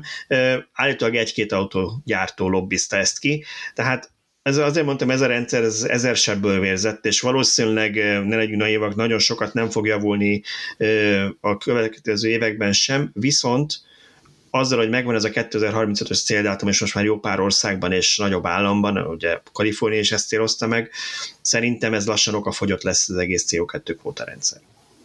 Igen, de arra, arra mondom jó, hogy rákényszerítse az autógyártókat, hogy, hogy minél több elektromos autót legyenek kénytelenek gyártani, ahogy egyre csökken az a limit, amit, amit ö, alá be kell férjenek, illetve hogy, ahogy szigorodnak a szabályok, és egyre kevesebb kedvezményük van, és hogy ö, csökkentsék a belső égésű motoros eladásaikat. Igen, egyébként nekem ebben az egész CO2 történetben, nekem, vagy ez a kóta rendszerben, ami nagyon tetszik a mai napig, és lehet, hogy ezzel sokan nem fognak egyetérteni, ez ugye az, hogy, hogy ezeket a flottákat össze lehet boronálni, és ugye más gyártónak megveheted a túlteljesítését, megmondom miért. Mert ha itt egyszerűen arról lesz, hogy az EU beszed büntetést, és akkor be kell fizetni a közös kasszába, aztán abból mindent is adnak, és akkor majd Magyarországon lehet belőle valami, nem tudom, óvodát felújítani, az egy dolog. De ugye azzal, hogy azt mondták, hogy hát végül is te összeállhatsz más gyártóval, és akkor, hogyha ő neki meg, ő meg pluszban van, tehát jobban áll, mint te, akkor a kettőt egybe lehet számolni, ugye, és ezzel kedvezőbb helyzetbe kerülsz, ez szerintem ennél jobban semmi nem fáj nekik. Tehát egy autógyártónak, ha belegondolsz, hogy oké, okay, a matek kijön, azt mondja a pénzügyi igazgatóm, hogy kedves CEO, ezt lépd meg, különben a részvényesek joggal ki fognak téged rugni, mert miért akarunk mi az EMU-nak 1 milliárd eurót befizetni, ha 700 millióból meg, megoszt, vagy 600 millióból megoldjuk a Teslával mondjuk, de annál semmi jobban nem fáj egy ilyen cégnek, mintha a versenytársának a fejlesztéseit kell finanszíroznia, gyakorlatilag ingyen pénzt adni neki. Tehát szerintem ez egy nagyon jó kis kétérű fegyver, amit beleépítettek, és, és láttuk, hogy a Stellantis múltkor már azt mondta, hogy nekik már nincs is szükségük a Teslára, biztos, hogy benne nagyon bökte a csőrüket, hogy nekik össze kellett állni. És már nincsenek is összeállva, én bevallom. Én úgy tudom, hogy már nincsenek benne a flottában, a jelenlegi Tesla flottában a Honda volt, meg Igen. a Jaguar Land Rover. Uh-huh. Igen, talán. Igen, még talán nem a Stellantis, hanem még azelőtt az FCA volt része, nem tudom, a PS-sel összebútorozott. Tehát amikor ők stellantis váltak, akkor gyanús, gyanítom, hogy kiszállhatott az FCA. De egyébként igen, van ebben valami érdekes báj, hogy a, az FCA, ami ugye részben amerikai a Chrysler révén, vagy lábán, finanszírozta a Giga Berlin építését áttételesen. Igen, ha nagyon akarjuk, igen. igen. Akár, akár, tehát sokféleképpen lehet ezt nézni. Nyilván ez fáj nekik, de a másik oldalon meg ott van, hogy ezzel az egyes gyártókat nem kényszerítették olyan, olyan erősen az innovációra és a, a kis kibocsátású autók gyártására, úgyhogy így nagyobbak a, a különbségek, ami egyébként nyilván hosszú távon rossz nekik, tehát ők ezt most lehet, hogy nem látják, mert rövid távon hú, megúsztuk a, a büntetést, és nem tudom, csak felébe került a, a, az egész buli, mint ahogy lett volna, hogyha ha büntit kell fizessünk, viszont megúszhatták volna a büntetés nélkül is teljesen, hogyha ha időben elkezdenek bármit is csinálni. Hát, hát és hát az így ott, könnyebb volt. Ez ott hát látszik, az volt, bocsánat, igen, csak annyi, hogy az ott látszik, hogy ami a régi veszőparipánk, ez a majd jönnek a nagyjátok és megmutatják fejezet alatt, hogy generációkkal lesznek lemaradva, és látszik, mert eddig bármelyik nagy gyártó jött, és majd ő megmutatja, azt láttad, hogy persze le tudtak tenni a gurult, meg lehetett tölteni, de szinte mindegyiknél azt láttuk, hogy legalább egy, de inkább két fontos paraméterben egy-két generáció elmaradt mondjuk azoktól a gyártóktól, akik már régebb óta gyártanak elektromos autót. Tehát vagy nem lehetett úgy tölteni, vagy 500 kilóval nehezebb volt, vagy borzasztó volt a fogyasztása, tehát nagyon sok minden volt, amiben egyszerűen nem lehetett meg pénzzel megfizetni azt, hogy ő mondjuk egy-két generáció le van maradva a fejlesztésben. Hát igen, és nagyon gyakran ezek a gyártók még továbbra is úgy gondolkodnak, hogy a polcon elérhető alkatrészekből összevásárolják maguknak, de hát nyilván a polcon elérhető alkatrészek azok még a kettővel korábbi generációs típusok, amit mondjuk valakinek lefejlesztettek, ő most már nem használja, most már piacon el lehet adni a, a maradékot, vagy hát a következő néhány évre még, hát ebből fognak tudni vásárolni, hogy eddig nem fejlesztettek saját új technológiás cuccokat, akkor ezt nem lehet csak előhúzni a fiókból. Hát meg az a baj, nem, nem tudnak rendszerben gondolkodni így, csak hagy hozzam a saját autómat példaként, mondjuk még most következik a tél, de elő fog állni az a helyzet, hogy spórolok a fűtéssel, hogy legyen hatótáv, közben az akum meg ég, olvad tehát nem tudom onnan kivenni a hőenergiát, mert nincs egy komplex rendszer, hogy a hűtőszellőztető rendszer össze legyen kapcsolva az akkumulátorhűtéssel. Igen. Igen. Hagy szúrjam saját magamat combon megint, csak legalább most nálam van a csalán. Csak mert erről Tibor mondtál, ez jutott eszembe, ugye, hogy, hogy a régi polccal technológiákat próbálják eladni, és kicsit hagy kapcsoljam össze akkor korábbi témánkkal a, a mobiltelefonokkal. Ugye azért azt látjuk, hogy a vásárlóigények nagyon sok mindenben megváltoztak a tabletek, mobiltelefonok, okostelefonok terjedésével, és ma már az embereket kifejezetten zavarja, hogyha az autójában ócska szar infotainment rendszer van, ez nem csak egy ilyen extra, mint egy jó van benne rádió, most nem szól annyira jól, hanem az, hogy ha botorkálni kell a szar menükben, lassan bútol fel, kifagy, nem, nem működik jól, meg nem frissül, ezeket ma már kvázi majd, hogy nem elvárják, mert ezt szokta meg a telefonján, a tabletjén, a számítógépén, és a digitális világban éljük az életünknek egy jó részét, és ezt várnánk el az autótól is. És hogy miért? Igen, pláne, hogyha kifizettél 15-20 millió forintot érte. Pontosan, pontosan. És ugye azt láttuk, hogy nagyon sok gyártó mondjuk 10 évig ugyanazt a chipet belekötött egy nagy szerződés valamelyik beszálltonás, ugyanazokat a öt év vezeti mobiltelefoncsípeket tolta bele az autóba, jó lesz az címen, és hogy miért szúrom magam a combom, mert egy nem tervezett témát, csak így nagyon finoman bedobnék, írtam róla pár napja, vagy hete már nem tudom, hogy Kínában, ez most már hol tart, ott tart, hogy jó pár helyi márka elkezdte azt csinálni, hogy ingyenes upgrade-et biztosít. A kicsit régebbi, de még mindig egyébként egy-két év ezelőtt csúcs technológiának számító Qualcomm chipet újabbra cseréli az infotainment rendszerben, és a Fordnak is a Master Mark kínai piacon követnie kellett ezt. Ők is bejelentettek egy ilyen ajánló programba ágyazott ingyenes csereprogramot. Most már ott tartunk, hogy el kell kezdeni a gyártóknak frissítgetni a hardvert, sok esetben ingyen egy meglévő autóban. Hát Mert ezt követelik a vásárlók. Lesz. Érdekes új világ lesz ez, igen, ebből a szempontból is. Szóval, CO2 kóta, fantasztikus átvezetéssel, miért ne járassuk a motorokat, Szöcske? Hát én egyfolytában járatom a motort, és senki nem szólt még érte. Mesélj nekem, miért mondod azt, hogy ne járassuk az államot? a parkolóban, miközben telefonálsz abban a igen, igen, igen. füstös Teslában. Na hát ez nekem ezer éves veszőparipám szerintem már a szerkesztőség is unja, amikor minden iskola kezdési szezonnál szeptemberben megjelenek azzal a fotómmal, videómmal, vagy csak szöveges beszámolommal, hogy már megint három dízel kerregett az óvoda előtt, amíg bevittem a gyereket. És hát igen, személyes érintettség okán fáj, hogy a füstben kell bemenni, és most viszont nem csak emiatt vettem elő idén is ezt a témát, hanem mert egy érdekes kezd, kezdeményezésről hallottam, egy törzsolvasunk egyébként a, az úriember, aki, aki Miskolcon ilyen kerékpáros egyesületnek is tagja, mindegy, szóval neki így fontos a környezetvédelem, környezettudatosság, és van Miskolcon egy olyan program, így elég nehezen megfogható így számomra, hogy aki ebben nem él benne. A lényeg az, hogy bárki regisztrálhat a weboldalon és szavazhat, hogy mire költsön el a város 5 millió forintot, és három ilyen keret került elfogadásra, amiben az ő javaslata is bekerült. Nyilván nem az ő javaslatára fognak 5 milliót, hanem az egyik keretbe, a közösségi tereink kerekbe, keretbe bekerült az a javaslata, hogy helyezzenek el városszerte arra figyelmeztető táblákat, vagy ilyen oktató táblákat, hogy állítsd le a járó motort az autódban, ha csak parkolsz, várakozol, stb. Mert hogy ez egy teljesen indokolatlan és felesleges környezetszennyezés. Nyilván senki nem várja el a szegény embertől, aki csak egy öreg benzines autót tud megvenni, hogy ő ne közlekedjen vele, viszont azt szeretnénk elérni, hogyha ő megáll parkolni, mert kiteszi a gyerekét az iskolánál, és ott áll 5 percet vagy 15 percet, akkor addig állítsa már le azt a motort, és ne füstölögjön vele teljesen feleslegesen. Szóval ennek apropóján született meg ez a cikk, és ha szokatlanul nagy aktivitást ért el a, a Facebook oldalunkon, mert rögtön jöttek azok a mindennapos érvek, hogy de nem az autókhoz kéne nyúlni, hanem a hajókhoz, meg a vulkánokhoz, meg stb. Így jött minden, és itt itt megint csak azt tudom nekik mondani, hogy ne azt várjuk, hogy egy csapásra megmentsük az egész Földet a globális felmelegedéstől, nyilván tegyünk az ellen is, de először azt kellene elérni, hogy az óvoda parkolóján át tudjak sétálni úgy a gyerekkel, hogy nem fulladok meg.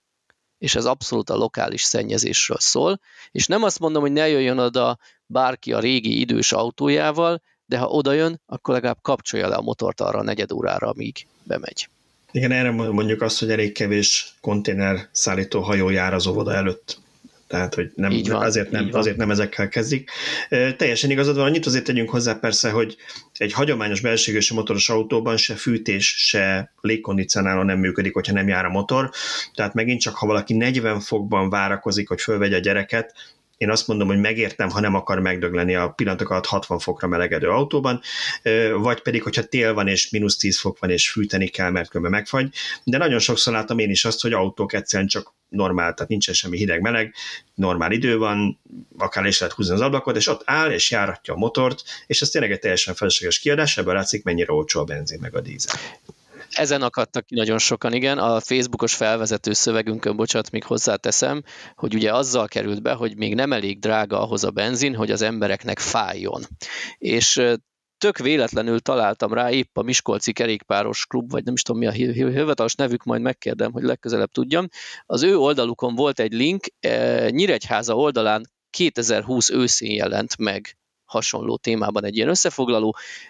Itt felsorolnak tíz érvet, hogy miért állítsuk le a motort, és ebben benne van egy ilyen, hogy üzemanyag és áttételesen pénz megtakarítás, és így végig számolták, tudod, hogy ha nem dohányoznál, akkor már rég lenne egy ferrari annak apropóján vagy mintájára, de lényeg az, hogy reggel 5 percig járatod a motort, 3 percet vársz az iskola előtt, meg egyszer megállsz a parkolóba, el akarsz indulni, rájössz, hogy fel kell hívnod valakit, de nem akarsz menet közben telefon, ott is 4 percet, összejön napi 12 perc járatás, ezt így szépen felszorozgatták, hogy ez évente körülbelül 100 liter felesleges üzemanyag elégetése autónként, ami a jelenlegi 480-as benzinárral 48 ezer forint per évvel tesz, terheli meg a családi kasszát, tehát ha, ha más nem emiatt. És így jött nekünk is ez az érv, hogy nem elég drága a benzin, ha a 480-as benzinnél még az éves 50 ezer megtakarításért nem fordítja el a kulcsot, és nem vállalja azt a kis kellemetlenséget, hogy amikor kijött 15 perc után az oviból, akkor hűvösebb autóba üljön be, talán az 1500 vagy 2000 forintos benzinár már egyébként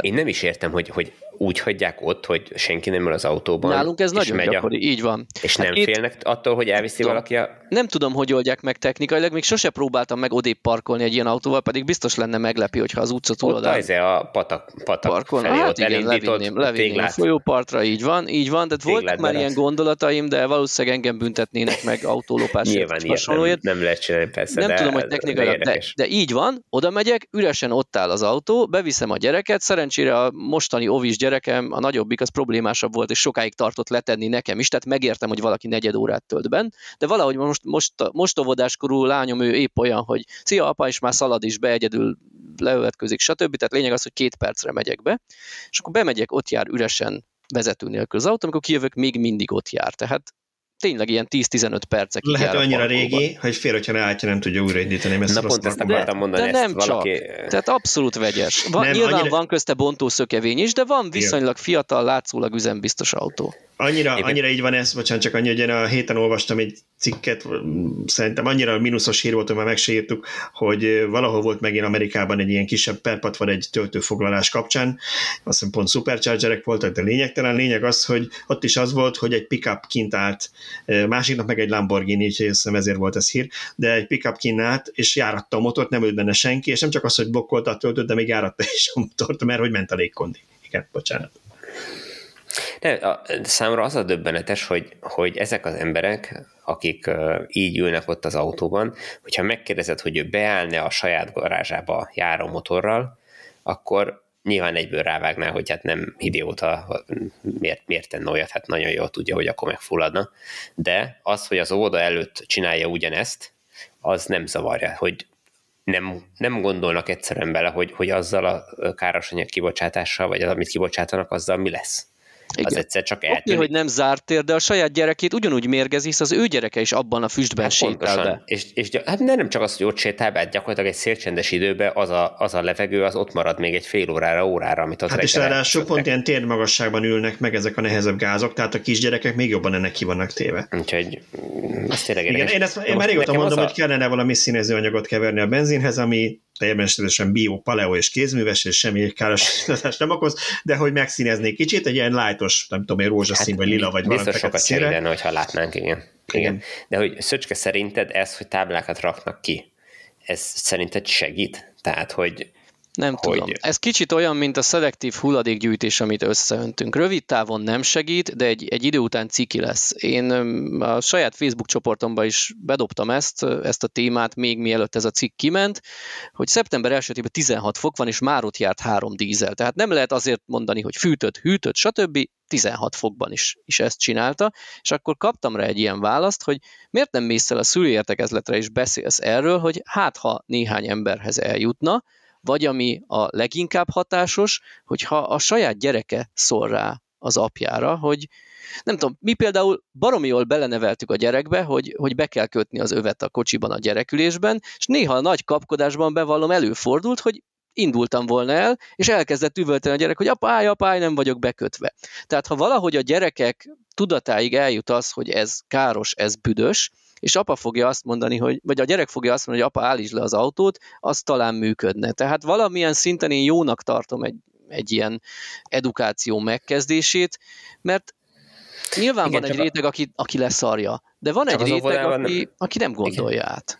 Csak az óvodában a gyerekek nem tudnak olvasni, tehát ő nem fogja hát de, tudni de ez nem csak óvodákról szól, ez iskolákról is szól, ez Jó, sok mindenről okay, szól. Jogos, Ugye annak, annak kapcsán, illetve pont az olvasónk Roland szerintem nem haragszik, a cikkben is meg volt nevezve, ő egy régebbi cikkünknek az illusztrációt, illusztrációját adta be. Az Egyesült Államokban, hát most meg nem mondom melyik államban, hol, stb., akit érdekel, keresse a cikket az oldalunkon, egy iskola diákja kezdett egy ilyen kezdeményezést, és, és az ő fotója az fent van a Facebook oldalán, a weboldalán, és a mi cikkünket is az illusztrált, és Roland is például benyújtotta ezt az, ezt az illusztrációt, hogy Amerikában egy diák kezdte el ezt a mozgalmat, hogy tegyünk ki táblákat.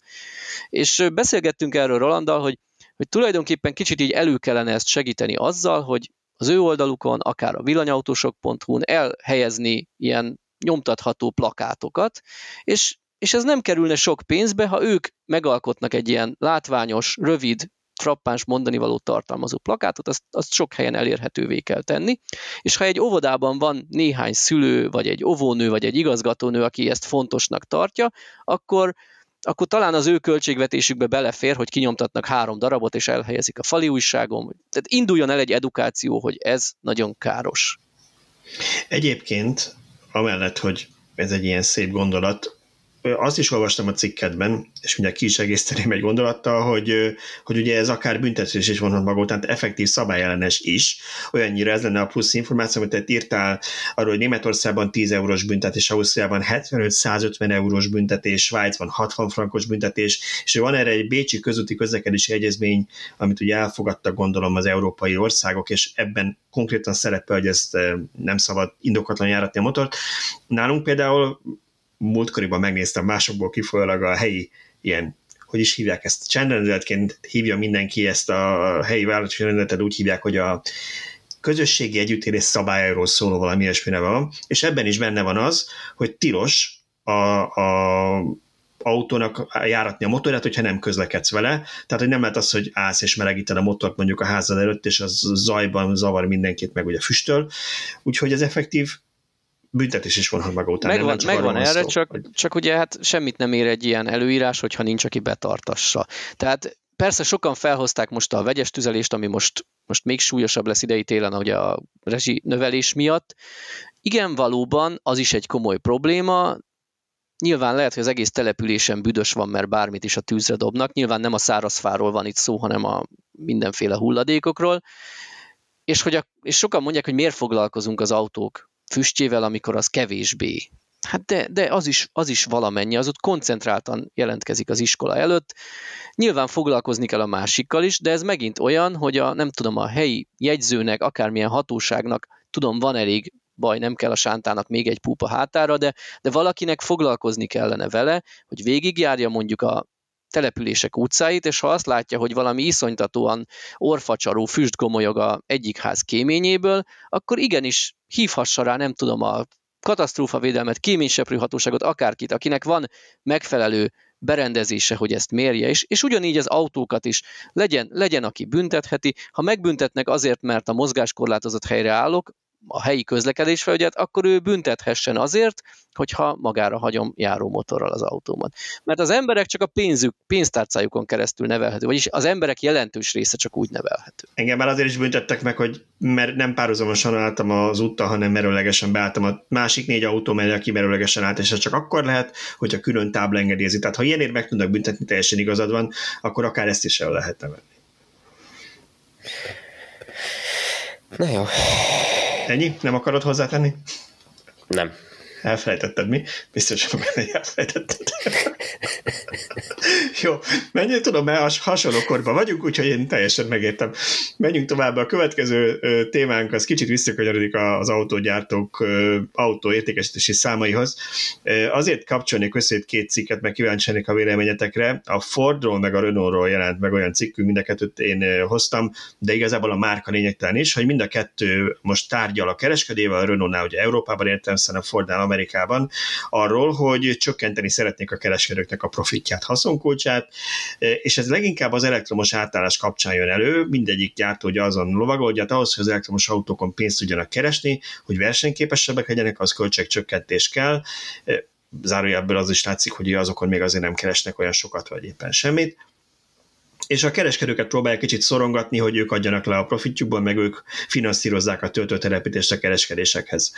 Szóval, hogy miközben azt látjuk, hogy az autógyártók gyártók tényleg szanos szétkeresik magukat, tehát rekord profit, rekord profit hátán mindegyik gyártónál szinte, közben a kereskedőkön próbálnak spórolni. Erről mi a véleményetek? Törvényszerű, háborodjunk Egyrészt fel. ez is a Tesla hatása, aki ugye beintett, hogy nincs, nem kell kereskedőhálózat, mert majd én közvetlenül értékesítek, és nyilván ezzel ott nála megmaradt saját profitként ennek a pénznek egy része, és nyilván ez fáj a többi gyártónak, viszont ezt mégse akarják, vagy merik meglépni, tehát, tehát ők itt, itt örlődnek a két szék között, ahova most be fognak Hát ugye Amerikában ugye nehezebb, mert ott vannak ezek a franchise törvények, amiben nem megyek bele, százszor beszéltünk már róla, de mondjuk én Európában nem tudok ki erről, tehát Európában szerintem nem kötelez az EU mondjuk a Renault arra, hogy partnereken keresztül értékesítsen, és ne saját kereskedései legyenek.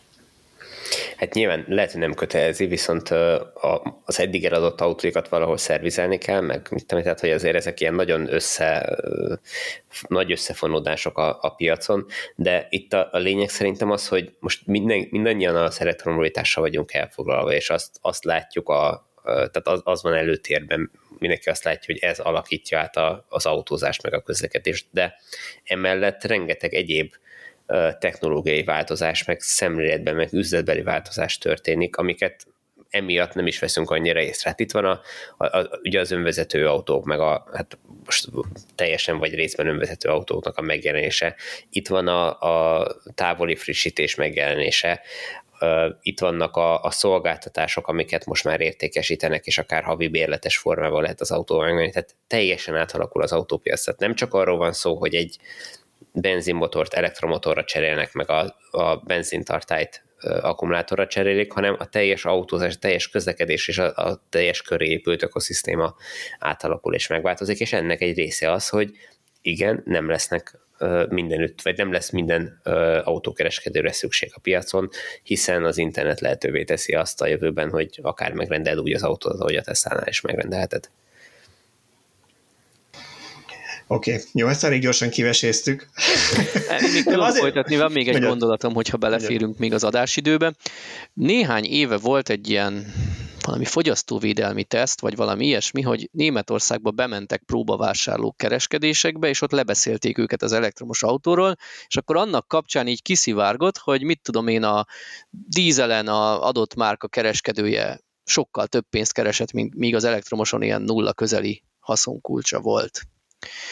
És azt mondom, hogy egy kicsit ez is veszélyes, hogyha ha így lecsökkentik a márkakereskedőknek. Ugye azért van olyan márkakereskedő, aki több típust forgalmaz. Ha most azt mondja itt ugye Renault meg a Ford volt, hogy, hogy van egy hálózat vagy láncolat, aki, aki több céggel le van szerződve, és az egyik gyártótól három, a másiktól két százalékot kap, akkor nyilván ő arra lesz ösztökélve, hogy a másik gyártó termékét értékesítse, tehát, tehát valahol a tűzzel játszanak szerintem ezek a gyártók. Egyébként ez, hogy ez mennyire így van Magyarországon is, azt nektek meséltem, most márka megjelölése nélkül fogom mondani, annyit mondok, hogy most már a Stellantishoz tartozik, amiből bármi lehet, mert ott van 72 márka. Én amikor pár évvel ezelőtt jártam egy szalomban és autót próbáltam ki, akkor nekem elmondta a kereskedő, hogy hát ő nagyon nem szereti ezeket eladni, mert hogy konkrétan ezen ők valami egy 10 forint haszna van neki, mint kereskedőnek annyit kap érte, nem több, mint szélzes, és ennél sokkal többet keres a hagyományos autókon, és hogy elege van már belőle, hogy a központ, a autógyártóra gondolt, így leszorítja az árakat, hogy versenyképes legyen, és rajtuk próbálja ezt megnyerni ezt a pénzt. Biztos máshol is leszorít, mert valószínűleg a mérnök keze is meg van kötve, hogy nem tudom, egy olcsóbb csapágyat válasszon, hogy versenyképes lehessen az autó, csak nyilván a kereskedőnek az nem fáj, az majd a szervizesnek lesz haszon, amikor cserélni kell a motorcsapágyat. Én megint csak oda vezetném ezt vissza, hogy nem tudnak eleget gyártani ezekből, tehát nem érdeke az autógyártónak, hogy fölpörgesse az igényt, a keresletet a, az autók iránt. Ők nagyon jól látják azt, hogy azt a mennyiséget, amit le tudnak gyártani, azt már az az elkötelezett réteg elviszi akinek nem kell eladni. Csak ez megint csak rövid távú gondolkodás, Tibor. Tehát ha most egy kereskedő leépíti a saját kereskedői hálózatát, mert most éppen minden autóját azonnal elvisznek raktárról, és mondjuk jön egy Például most küszöbön van egy gazdasági válság, felfutnak a kamatok, ugye nyilván Magyarországon extrém módon, de Európában is emelkedő kamat lábak jelennek meg. Innentől drágább lesz a finanszírozás, kevésbé lelkesen fognak venni az emberek autót, mert örülnek, ha a gázszámlát kifizetik, akkor egy-két év múlva lehet, hogy jól jönne a lelkes kereskedő hálózat a Renault-nak, hogy azért, bocsánat, azért például a Renault-val, mert hogy, mert hogy ők voltak az egyik, aki, aki Németországban elkezdi leépíteni a kereskedő hálózatát. Tehát, tehát akkor majd szüksége lenne rá, de akkor nem tud hopp előhúzni egy jól működő kereskedő hálózatot, aki motiválatlan lett, vagy megszűnt. Ez, ez a, tehát a, itt most választok ketté azt a, az esetet, ami ugye a, a néhány évvel ezelőtti felmérés volt, hogy a, a kereskedők lebeszélték az elektromos, elektromosról az embereket. Én arra gondolok, hogy ott nem szabadott még több embert az elektromos irányába terelni, hiszen már így is túl volt foglalva az a mennyiség, amit, amit legyártanak. Az egy másik kérdés, hogy egy teljes hálózatot leépítették, itt azt kell szerintem megnézni, hogy mi az alternatívája. Tehát, hogyha ők ugyanazt a mennyiségű autót sokkal hatékonyabban el fogják tudni interneten adni, anélkül, hogy ők szalonokat tartanának fönn méregdrágán, és odaadnák a profitjuknak a, nem tudom, 30, vagy hát a tehát, hogy a, a teljes vételáról mondjuk 30%-ot, nem tudom hány százalékot tesz el a, a kereskedői hálózat, de hogy, hogy annak, azt, azt, abból a pénzből azt nyilván szívesen eltennék ők is, hogyha interneten el tudnák adni az autókat. Tulajdonképpen ezt csinálja a Tesla. És ők tulajdonképpen vérszemet kaptak, hogy, hogy hát ha ezt így is lehet csinálni, akkor nekünk, akkor miért finanszírozzuk ezt a uh, hálózatot, hát, amit De itt, itt úgy van, hogy van, van egy összeg, amit elkölthetek így is, meg úgy is. Mert ha azt mondaná valaki, hogy egyik napról a másikra bezárom az összes kereskedésem, és interneten adom el az autómat, akkor ő kénytelen lenne internetes hirdetésre ráköt, rákölteni egy jelentősen nagyobb összeget. Nyilván itt ezzel lehet sakkozni, hogy az kisebb vagy nagyobb lesz, mint a kereskedő hálózat. Költsége. Ez a, ez a fő kérdés, igen. És nem biztos, hogy egyébként jól számolnak azzal, mert mondjuk a Tesla-nak könnyen megy ez az internetes értékesítés, hiszen van egy óriási rajongótábor, meg egy hype körülötte, ami gyakorlatilag hirdetés nélkül adja az autót. Most nem biztos, hogy ez az összes gyártónak menne, nem biztos, Abszolút, hogy van ez, ez függ, függ, függ hát hagyományoktól, vagy vevőkörtől, mert lehet, hogy egy, nem tudom, most senki ne sértsek meg, nem tudom, mondok egy nyugdíjas orvost, akinek ő a célpiaca, ő igényli azt, hogy neki megmutassák ezt az autót egy, egy másik ember, aki öltönybe fel van öltözve, és végigmutassa, hogy melyik gomb mit csinál, míg egy nem tudom, fiatal, lelkes vállalkozó meg azt mondja, hogy a fene nem fogja arra pazarolni az idejét, hogy ott nekem mutogassák, meg magyarázzák, megnézek három YouTube videót, és az alapján majd én választok, és kattintok. Igen, én is inkább azt mondom, talán Szöcskenek ebben, itt inkább Szöcskenek van igaza, mert azért tehát szerintem a Tesla már kilépett abból a volumenből, hogy ezt a rajongó tábor vásárolna meg, mert azért tudom, évi másfél millió autót valószínűleg nem a rajongók vásárolnak meg, hanem valószínűleg más generációt szólít meg, akinek, ahogy az előbb beszéltünk róla, már teljesen természetes az a telefonja, meg a tabletje, meg minden miatt, hogy az interneten vásárol mindent, Persze lehet, hogy mondjuk előtte azért meg akar nézni a véleményeket, az is lehet, hogy elmegy kipróbálni, de azt mondjuk egy szervizben is lehet pár tesztautót hagyni, az nem kell egy szalont fenntartani, vagy nem kell annyi szalont fenntartani, és valószínűleg ez, ez közrejátszik ebben, hogy más generációnak adnak el. Abban igazad van, hogy most már nem az a szűk rajongótábor, akik korábban voltak, veszik a Teslákat, tehát majd nem csak ők veszik a Teslákat, viszont az általuk kreált hype az sokkal-sokkal több emberhez eljut, akik egyébként nem Tesla Nyilván van egy, van egy ingyen reklámjuk az interneten, amiért van. egy hagyományos gyártónak pénzt kéne adni. Így van, hát benne igen, vannak azért, a hírekben minden nap. Persze, de azért ha belegondolsz, a hagyományos gyártók értem én, hogy persze a helyi kereskedés is hirdethet, meg lehetnek akciók, de hát általában az inkább az, hogy a televíziós óriás magát és egy marketing kampány, amit maga a gyártó csinál, az az, ami, ami itt ebben döntő, ami tesla nincsen meg. Nem hiszem, hogy maga a kereskedő, persze nagyon fontos a kereskedő, hogy mondjuk adjon egy jó, nem tudom, a kereskedő fog megállapodni valamelyik helyi bankkal, hogy majd nulla TH-ra lehet megvenni az autót, tehát ezek nagyon fontos dolgok. De a kereskedő fogja kivinni a tesztautót egy rendezvényre, egy villanyautós találkozóra, stb., és, és ha valaki csak online értékesít, akkor ez sokkal nehezebb lesz neki megoldani, vagy lehetetlen lesz. Hát majd meglátjuk. Ezek, ezek azok a dolgok, amiket nem tudunk előre, de az biztos, hogy át fog alakulni. Lehet, hogy nem ez az irány lesz, lehet, hogy nem online lesz, lehet, hogy tök más lesz, vagy, vagy tök más üzleti struktúrában lesznek a, az értékesítési pontok kialakítva. Lehet, hogy a Tesla is kényszerül előre. majd tíz év múlva kereskedések nyitására, mert ha megnézed, ugye, a, amit Balázs mond, hogy korábban megvette a rajongótábor, most viszont pont egy ideális szerencsés helyzet van, hogy bármennyi autót megvesznek, mert egyszerűen kapacitás hiány van, tehát pont jókor lépett ki a Tesla a rajongótábor méretéből, viszont lehet, hogy ha öt év múlva kevésbé lesznek kelendőek az autók, mert egyszerűen nincs pénze az embernek, akkor a Teslának is el el kell gondolkodnia, hogy milyen egyéb ö, útvonalakon tud megszólítani új vásárlókat. Szóval, ha már arról beszéltünk, hogy milyen veszélyek leselkednek itt a hagyományos modellre, ugye kínai autókról sokszor szoktunk mostanában beszélni, valószínűleg még többet fogunk a jövőben, és az egyik utolsó mencsvára az volt a fejüket a homokba dugóknak, hogy na majd azért nem fognak az európaiak mondjuk kínai autót venni, mert hát azok ilyen négykeréken guruló koporsók, láttuk milyen töréstesztjeik vannak Kínában, persze nagyon olcsárakkal meg lehet fűzni az embereket, de hát ezek nem biztonságosak. Ehhez képest a legfrissebb európai törésteszten a, a GVM nevű Great Wall Motors nevű kínai gyártónak a két márkájának, az első két autóját, amit Európa lehet forgalmazni, ez a V Coffee One SUV, és a másik pedig a Ora milyenket, funkiket, nagyon tetszenek ezek a macskás neveik, szóval a funkiket. Ezt a kettőt jól összetörték az Euro NCAP-nél, és azt találták, hogy nem csak, hogy nem a végén végzett a listának, hanem annyira az elején, hogy csomó szempontból sokkal drágább, nagyobb presztízsű európai autókat is megelőzött bizonyos részeredményekben, szóval nagyon jó töréstesztjei voltak ezeknek a kínai autóknak. Esetleg kiléptünk abból a korból is, hogy a kínai autó az nem biztonságos. Hát én már évek óta mondom, hogy a kínaiak azt gyártanak, amire igény van, amit megrendelsz tőlük. Tehát, hogyha ha te egy sok ezer dolláros MacBook Pro-t akarsz, akkor sok ezer dolláros MacBook Pro-t fognak gyártani olyan specifikációval, amit te kértél tőlük. Most ez az autóiparban egy kicsit nehezebb abból a szempontból, hogy itt ezeket az autókat ők fejlesztik, tehát nincs, aki megmondja, de hogyha ha van egy, egy Euro NCAP törésteszt, aminek megvan a specifikációja, hogy minek kell megfelelni, akkor meg fogják fizetni azokat a mérnököket, akik egyébként a, a mit tudom, most 30-as, 40-es éveikben vannak, és a, a felsőoktatást vala, valamelyik nyugat-európai vagy amerikai egyetemen a, fejezték be, és, és minden tapasztalatok, meg tudások megvan hozzá, sőt lehet, hogy, hogy az elmúlt években valamelyik nagy autógyártónál voltak fejlesztők, meg tudják csinálni azt, hogy, hogy olyat fejlesztenek, amilyenre szükség van, ami megfelel ezeknek a szabványoknak.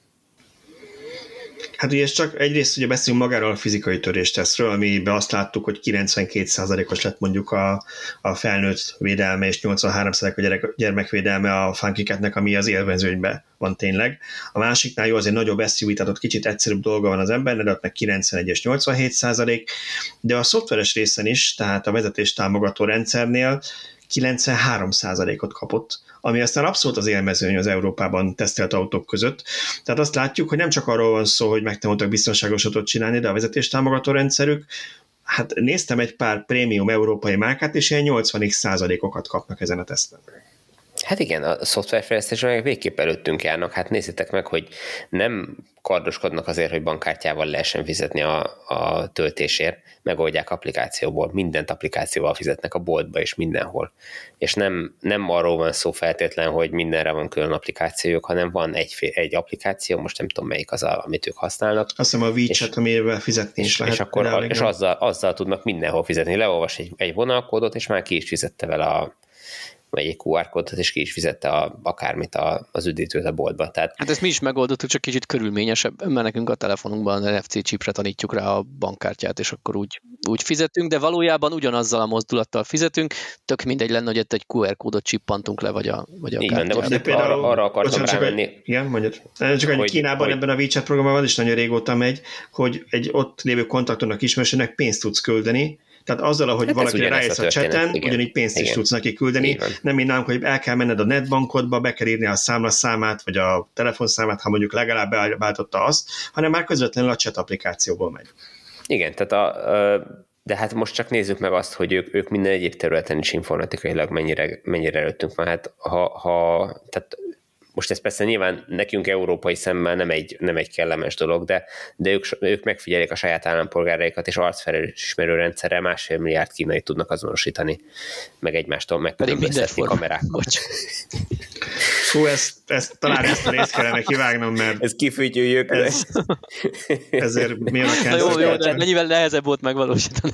De gyanítom, ez a lényeg. Annyival hagytam picsam azért, hogy gyanítom, hogy nekik meg az európaiak tűnnek mindegy formának, mert igen. nyilván nem igen, ezt de, meg.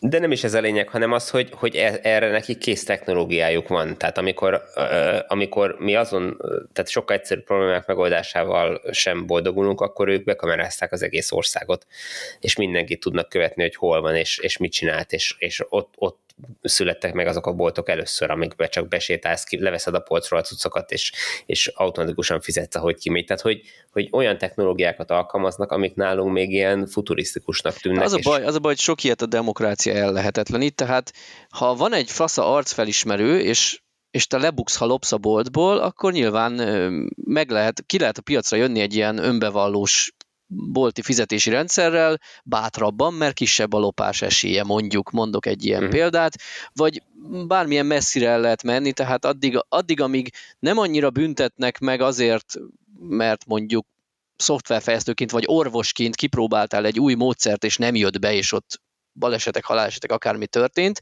Ez nagyon szomorú az egyik oldalról nézve, másrészt baromira felgyorsítja a fejlődést, hiszen ott hamarabb ki fognak derülni. Tehát amikor, amikor Európában még csak nem tudom én disznókon vagy egereken kísérleteznek, ott meg betolják emberekben, nyilván van egy elhullási arány, de cserébe lesz egy fejlődési arány is, egy gyorsabb fejlődési arány, és ugyanez megvan mindenhol, és azt hiszem, hogy ők már átbillentek ettől a nem tudom, gulágon kísérletezünk arányból, abba, abba a fázisba, amikor már jóval gyorsabban fejlődnek, és berobbant a fejlődés. Igen, hát ugye sok minden, ami nekünk nem fér bele, az náluk természetes. Igen, ezt próbáltam csúnyában megfogalmazni.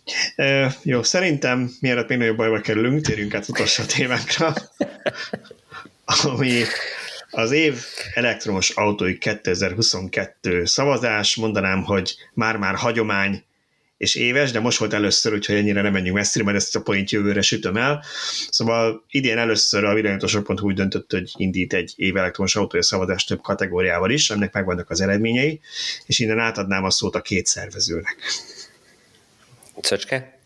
Na, Tessék, hát hatalmas, hatalmas nyomás volt már rajtunk az eredményhirdetésen, mert én rengeteg kommentet láttam, meg kaptam személyesen is arról, hogy hogy hol vannak már az eredmények. Nem tudom, hogy ez milyen arányban a, a, amiatt volt, hogy kíváncsiak arra, hogy, hogy melyik autó lett a legjobb, vagy szeretnék a, a nyeremény autósorsolásnak az eredményét is látni, de a lényeg az, hogy nagyon nagy volt a nyomás már rajtunk, és végre megjelent az év elektromos autója.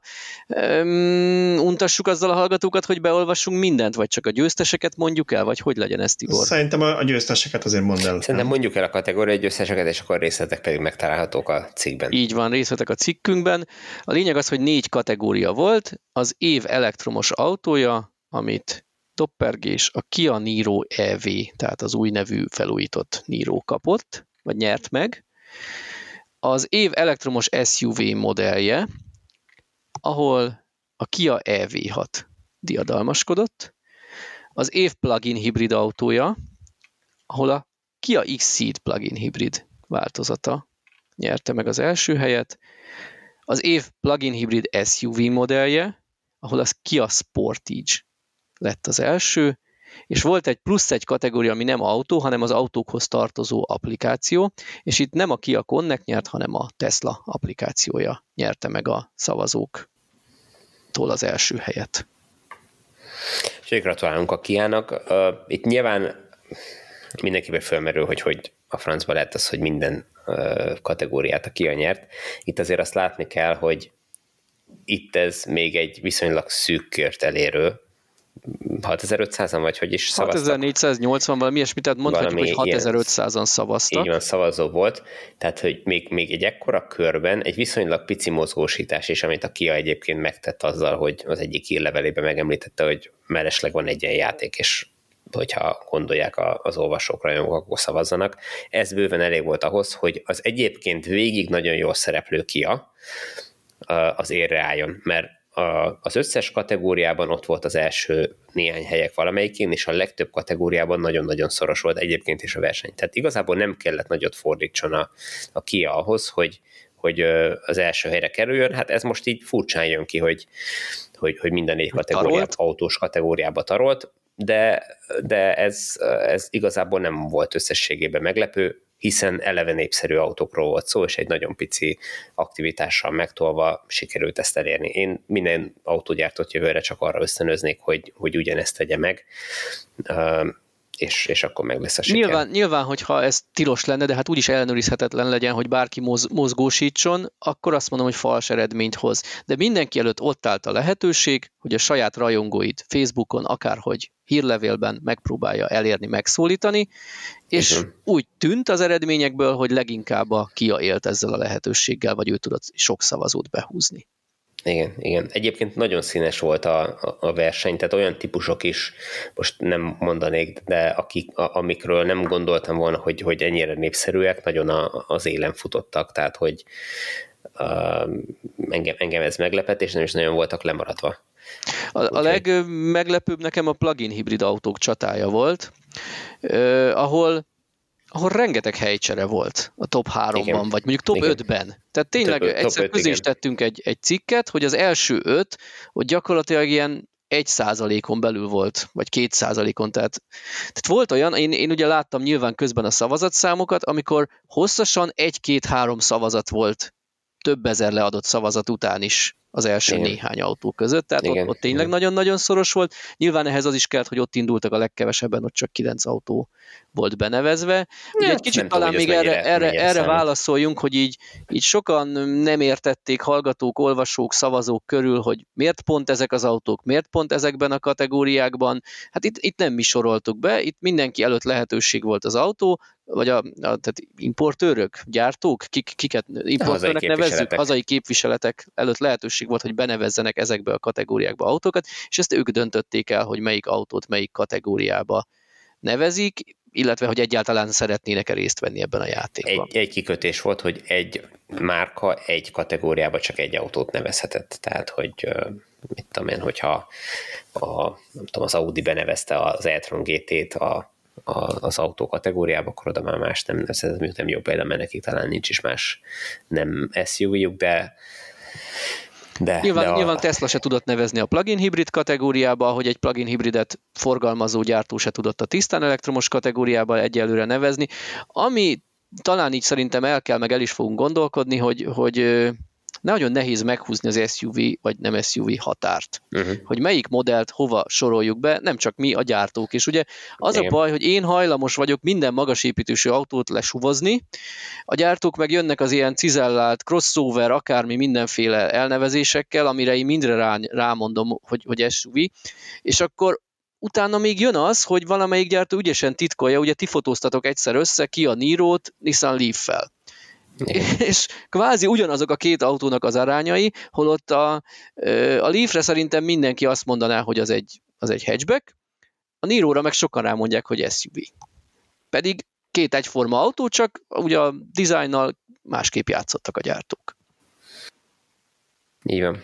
Úgyhogy gratulálunk a Kiának, illetve a Teslának az applikáció Egyetlen kategória volt egyébként, ahol egyáltalán nem volt változás az elejétől kezdve, az a, az, az applikáció kategória, ott valamiért mindenki, a, a, vagy hát a, a szavazók jelentős része a, a Teslát preferálta, és, és végig az élen állt. Őt nem is tudta megszorongatni még a második helyzet ki a Connect sem. Így van, és még azt, azt mondjuk el gyorsan, mert nagyon sokan izgulnak, hogy mikor kapják meg már végre a nyereményautójukat, hogy hamarosan sorsolunk, és nyilvánosságra hozzuk azt is, hogy, hogy ki vihet haza egy hétvégére vagy egy hétre egy tesztautót. Jó, hát akkor szerintem ennyi volt a mai adás. Ennyi, én ennyi témát írtam föl, nem tudom, maradt a benetek valami, vagy szerintem itt most meghúzzuk a vonalat. Oké, okay. na hát akkor annyit ígérhetünk, ez még talán nem túl nagy merész jóslat, ellenben az autóeladási jóslatokkal, hogy jövő héten újra lesz villanyóra, szerintem újra hármunkkal, addig is mindenkinek köszönjük szépen a figyelmet, köszönjük, hogy velünk tartottatok, sziasztok! Sziasztok! Sziasztok!